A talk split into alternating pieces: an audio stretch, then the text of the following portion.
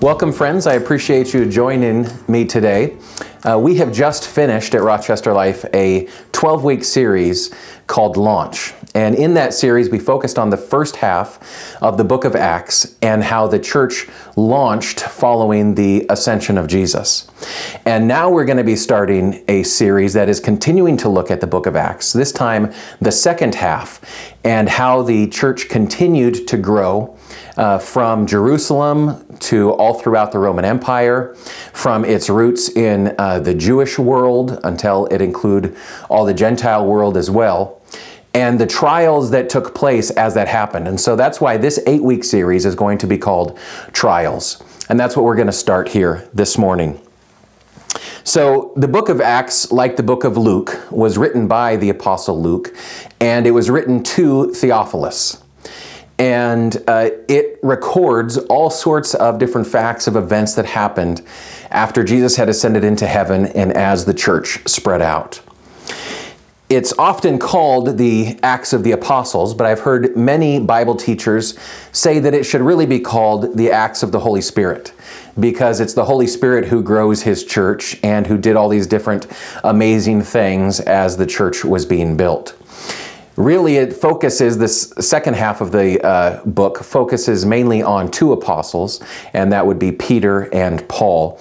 And today we're going to be focusing on acts chapter 12 which is about how the holy spirit miraculously uh, broke peter out of prison. So these events took place around 44 ad and that's about 10 or 11 years after the church era began Herod had arrested some Christians and was persecuting them because he gained favor with the Jewish community by doing this. Now, there can be some confusion sometimes about different people in the Bible because there's multiple people with that name, and Herod is one of those. There's actually four Herods in the Bible. The Herod that we're talking about today is Herod Agrippa the First. He had Herod for a dad, he had another Herod for an uncle, and he had another Herod for a son. But this is Herod Agrippa the First. And he had recently had the Apostle James put to death by the sword. And there are half a dozen Jameses in the Bible.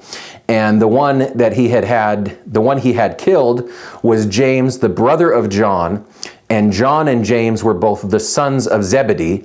And these are the two brothers that Jesus had called when they were fishing with their dad to come and follow him. And James and his brother John, as well as Peter, made up the inner three, this close inner circle of the apostles that spent a lot of time with Jesus and saw some very amazing things as part of this inner circle. They saw um, Jairus' daughter raised from the dead. They saw the transfiguration. They saw the grief that Jesus went through in the garden before he was crucified. And so uh, James, who had been put to death by the sword, was very close, part of this inner circle with Peter.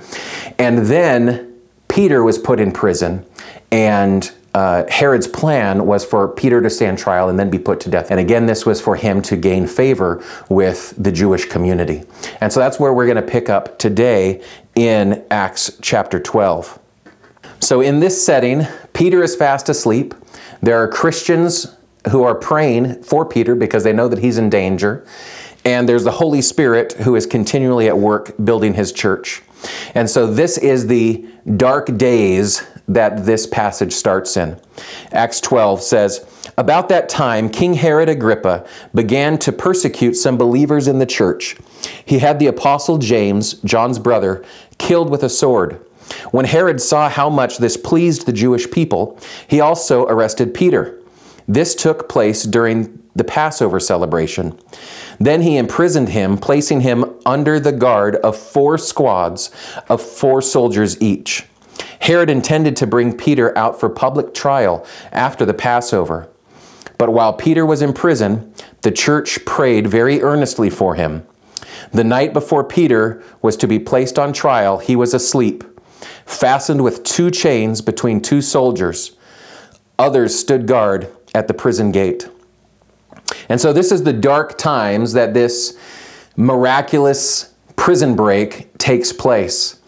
And just reading that, it, you can imagine the difficult time that Peter must have been going through. You can imagine the difficult time that uh, the people that loved him and the churches that he had been ministering in, uh, ministering in, uh, the difficult times that they were going through, and all of this was so that a political leader could gain some favor, right? It wasn't that Peter had done anything wrong. It was just that this would allow Herod to gain some favor with the Jewish community that did not like um, the new Christian church. It's was obviously a priority. This wasn't just a small thing that was being done. This was obviously orchestrated by Herod. It says that he had a plan. It says that he had 16 different guards set to make sure that the prisoner remained safe and remained secure. The guards weren't just in the facility, they were actually some of them stationed inside the cell with Peter uh, perhaps to make sure he didn't uh, do any harm to himself, didn't break out, whatever the case. Um, there were 16 different soldiers involved here, um, which sort of makes this all the more miraculous as far as what's going to happen next. So, those are the dark times that this passage starts out in. The next phase that we're going to go into, I'm calling that God shows a way. And this is how God showed a way, starting in verse 7. Suddenly there was a bright light in the cell and an angel of the Lord stood before Peter. The angel struck him on the side to awaken him and said, Quick, get up. And the chains fell off his wrists. Then the angel told him, Get dressed and put on your sandals. And he did. Now put on your coat and follow me, the angel ordered. So Peter left the cell, following the angel. But all the time he thought it was a vision. He didn't realize that it was actually happening. I want to pause there just for a second. We'll come back to this. But I can't even uh, relate to what's going on because this scripture doesn't give us sort of a blow by blow of, of how was it that this was happening? You know, how did the angel deal with these guards? You know, were they somehow incapacitated? Were they distracted? You know, what had happened? Um, it doesn't tell us that, but we know that there are these 16 guards. Maybe not all of them were on duty at the time, but we know that there's at least two inside the cell, more outside the cell. There's going to be some uh, some guard posts that we're going to pass, but it's just amazing what's happening here. And the focus isn't on exactly how did God free Peter um, and break him out of prison uh, but it's clear that God did, that it was a supernatural escape that took place here.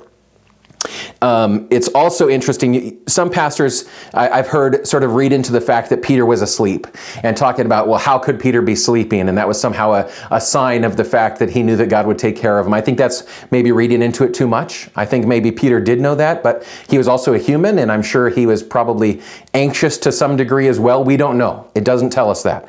Um, but we do know that he was awakened as the angel struck him that he was told to get dressed, to get his stuff, to follow the angel, and he did obey whenever the angel told him that.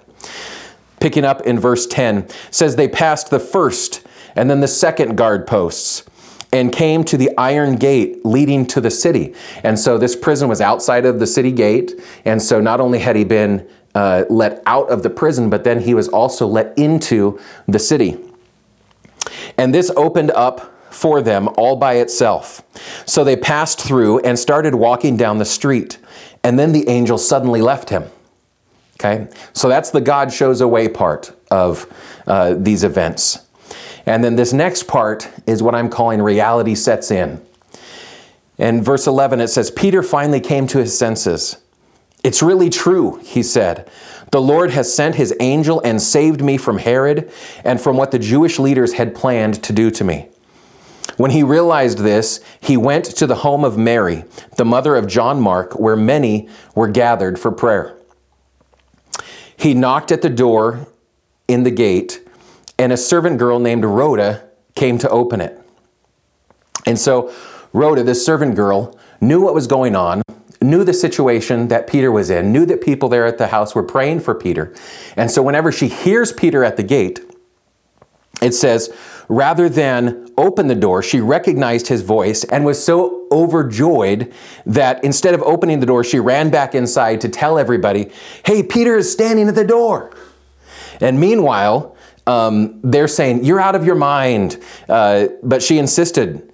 And um, then they said, uh, Well, maybe it's his angel. I mean, that's how amazing that this prison escape was. They thought it would have been a more reasonable answer that Peter's angel was at the front door than it was that it was actually Peter.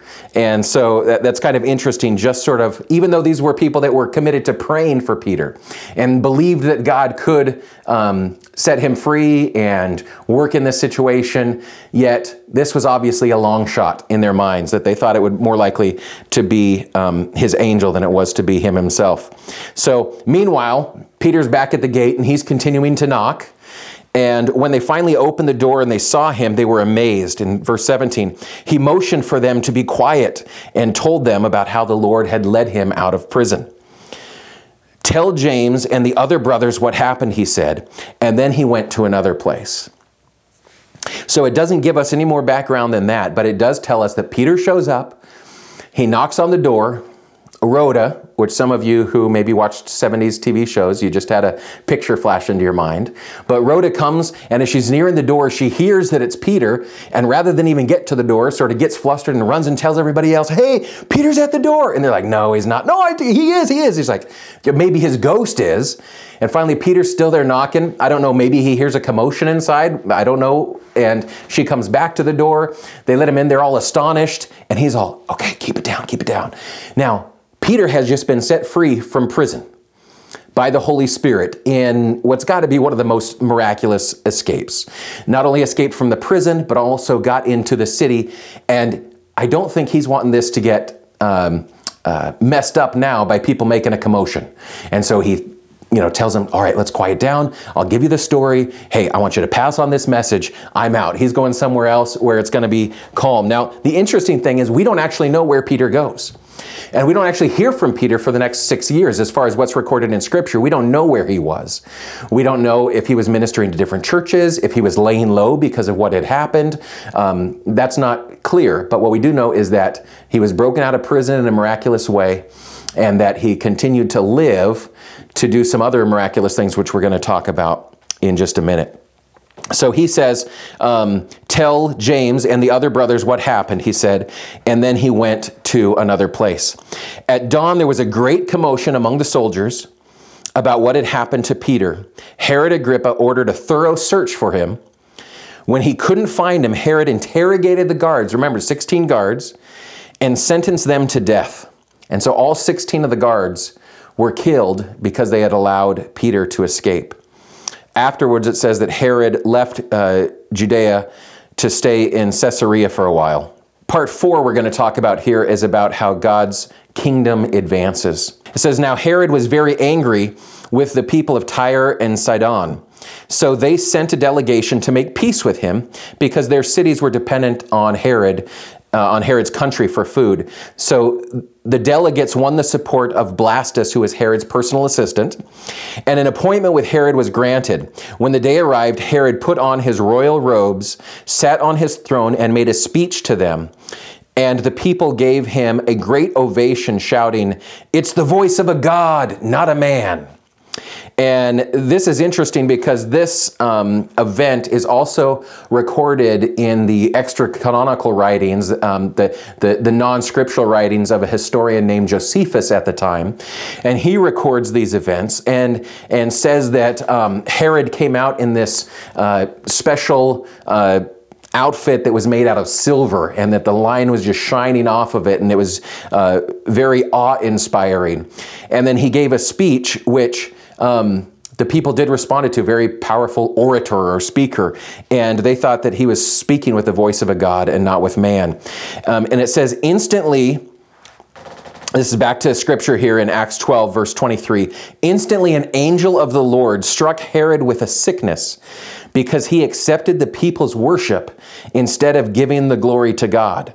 So he was consumed with worms and died. In verse 24, it says, though, what was going on with God's church. So we see at the beginning of this, we had Herod's plan, what Herod had planned to do, how Herod wanted to improve his stock with the Jewish people, and what happened as those plans were foiled. But then we also see uh, God's plan and what God wanted to have happen. And it says, Meanwhile, the word of God continued to spread, and there were many new believers. So, following this event, like I said, we don't hear from Peter for the next six years. But over 15 years later, after this prison break, Peter would write a couple of letters that would be included in Scripture. So, reflecting on what we know about Peter, uh, reflecting that early on in his discipleship following Jesus, Peter was pretty emotionally driven. We can think of the, the situation of walking on the water, quickly followed by the sinking into the water on Peter's part. Um, we think of the time where, G- where Peter denied Jesus three times before Jesus was crucified. But then we also think, and, and how sad he was following that. But then we also look at how Jesus restored Peter and asked him three times to care for his people, to, to feed his sheep. And so we look at this in Peter's life. And then we see that Peter was, was spreading uh, the truth about Jesus all throughout uh, the Roman Empire. And because of that, he was imprisoned by a political official for political gain. Um, and he was miraculously freed from prison, as we've just talked about. And what are some truths that the Holy Spirit passes on to you and me through Peter who was miraculously saved in this instance. What are some of those truths that we get that he shared with the world more than 15 years after this great escape? And so I want to look at just a few things following that sort of same outline that we just talked about in that, uh, that passage of Acts 12. Peter speaks to the dark times that all of us have experienced. In 1 Peter 1:14 he says, "Don't slip back into your old ways of living to satisfy your own desires." Maybe that's looked differently for you than it has for me. Maybe those dark times before we came to the saving knowledge of Jesus Christ is different for, for all of us. But those were dark times, times filled with loneliness, oftentimes filled with sin, sometimes in sinful um, uh, just relationships and situations that have sort of sinned had been compounded one after the other. And we can get into those difficult, dark times. And so Peter encouraged folks don't slip back into your old ways of living to satisfy your own desires. Then Peter reminds us of the ultimate way that God provided a way out of the darkness. It says in 1 Peter 1, verses 18 through 23 for you know that God paid a ransom to save you from the empty life you inherited from your ancestors. And it was not paid with mere gold or silver, which lose their value. It was the precious blood of Christ, the sinless, spotless Lamb of God. God chose him as your ransom long before the world began. But now, in these last days, he has been revealed for your sake.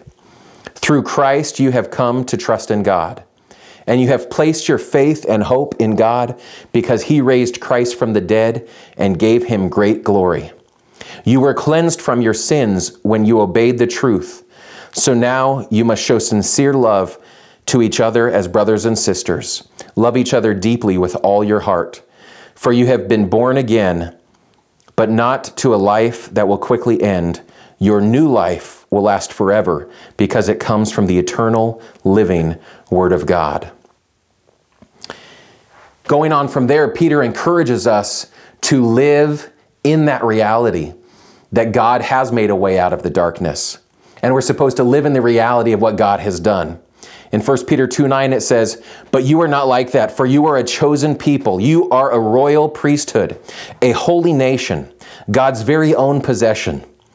As a result, you can show others the goodness of God, for he called you out of the darkness into his wonderful light. Peter points then to the inevitability that God's kingdom will continue to advance. And he says in 2:12, "Be careful to live properly among your unbelieving neighbors. Then even if they accuse you of doing wrong, they will see your honorable behavior and they will give honor to God when he judges the world." You know, that's interesting. Sometimes we think whenever we're reading scripture, and I don't exactly know where this comes from, but sometimes we get this idea that maybe God can't relate to where we're at or what we've really gone through, that other people in church can't relate to where we're at or what we've gone through, that the authors of the Bible can't relate to what it is that we've gone through, that we're just in such a dark and sad situation that no one else really knows. We're just surrounded by this loneliness. And even though I can understand the sincerity of that feeling. That feeling is sincerely false. Scripture teaches that Jesus Christ was tempted in every way we are, but uh, yet was without sin. Talks about how he can relate to what it is like, the human experience that we have, because he was human like us.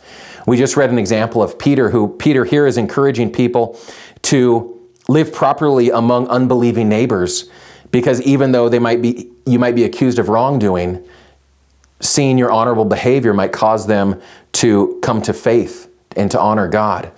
And who better to speak to that than Peter, who went through what we just talked about, um, who was going to be put to death, and who ultimately was put to death. He was ultimately crucified, and uh, church history teaches that he requested to be crucified upside down because he didn't find himself worthy of dying in the same manner that Jesus died. So he paid the ultimate price. He can relate to how dark this world can be sometimes probably even more than you and I can. And that isn't a that isn't a comparison game that we get oh my my life is so bad or my life is so bad or you know who has it worse. It's just that we can understand the struggle that each other goes through. Maybe not exactly on the minute level but we can understand those feelings those frustrations those crises of faith.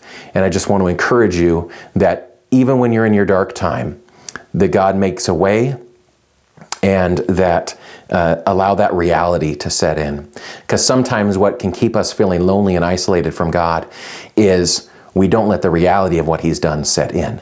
We'll say we believe it, we'll accept our ticket to heaven, but then we don't live in the truth of who we are in Christ. And that's an important step that we need to do. Uh, in allowing his kingdom to advance.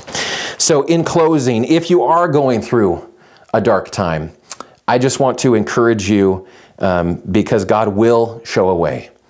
He might not show a way out of the dark times, but He'll at least show a way through the dark times. And if you're in a place where God is showing the way, to be like Peter and be quick to be obedient and follow His directions. And if God has set you free or delivered you from something, I encourage you to let the reality of who you are in Christ set in, that you are a new creation in Him. The old is gone, and you are a new creation and live in the reality of your new identity in Christ. And lastly, allow God's kingdom to advance in your life and through your life. You can show others the goodness of God, for He has called you out of the darkness and into His wonderful light. And I want to leave us with uh, just some parting words from 1 Peter 1 6 through 7. Again, the Apostle Peter writing here more than 15 years after this great escape. He says, So be truly glad. There is wonderful joy ahead. Even though you must endure many trials for a little while, these trials will show that your faith is genuine. It is being tested as fire tests and purifies gold, though your faith is far more precious than mere gold. So when your faith remains strong through many trials, it will bring you much praise and glory and honor on the day when Jesus Christ is revealed to the whole world. If you're going through trials, hang in there. We're going to be going through this series that is focused on the trials that happen in the early church, and those trials continue to go on uh, today and in believers' lives today. And that's why the Holy Spirit spoke through Peter to us that says the importance of enduring the many trials that we face in this life, realizing that ultimately God will show a way out, that we need to live in that reality, and that God's kingdom will advance.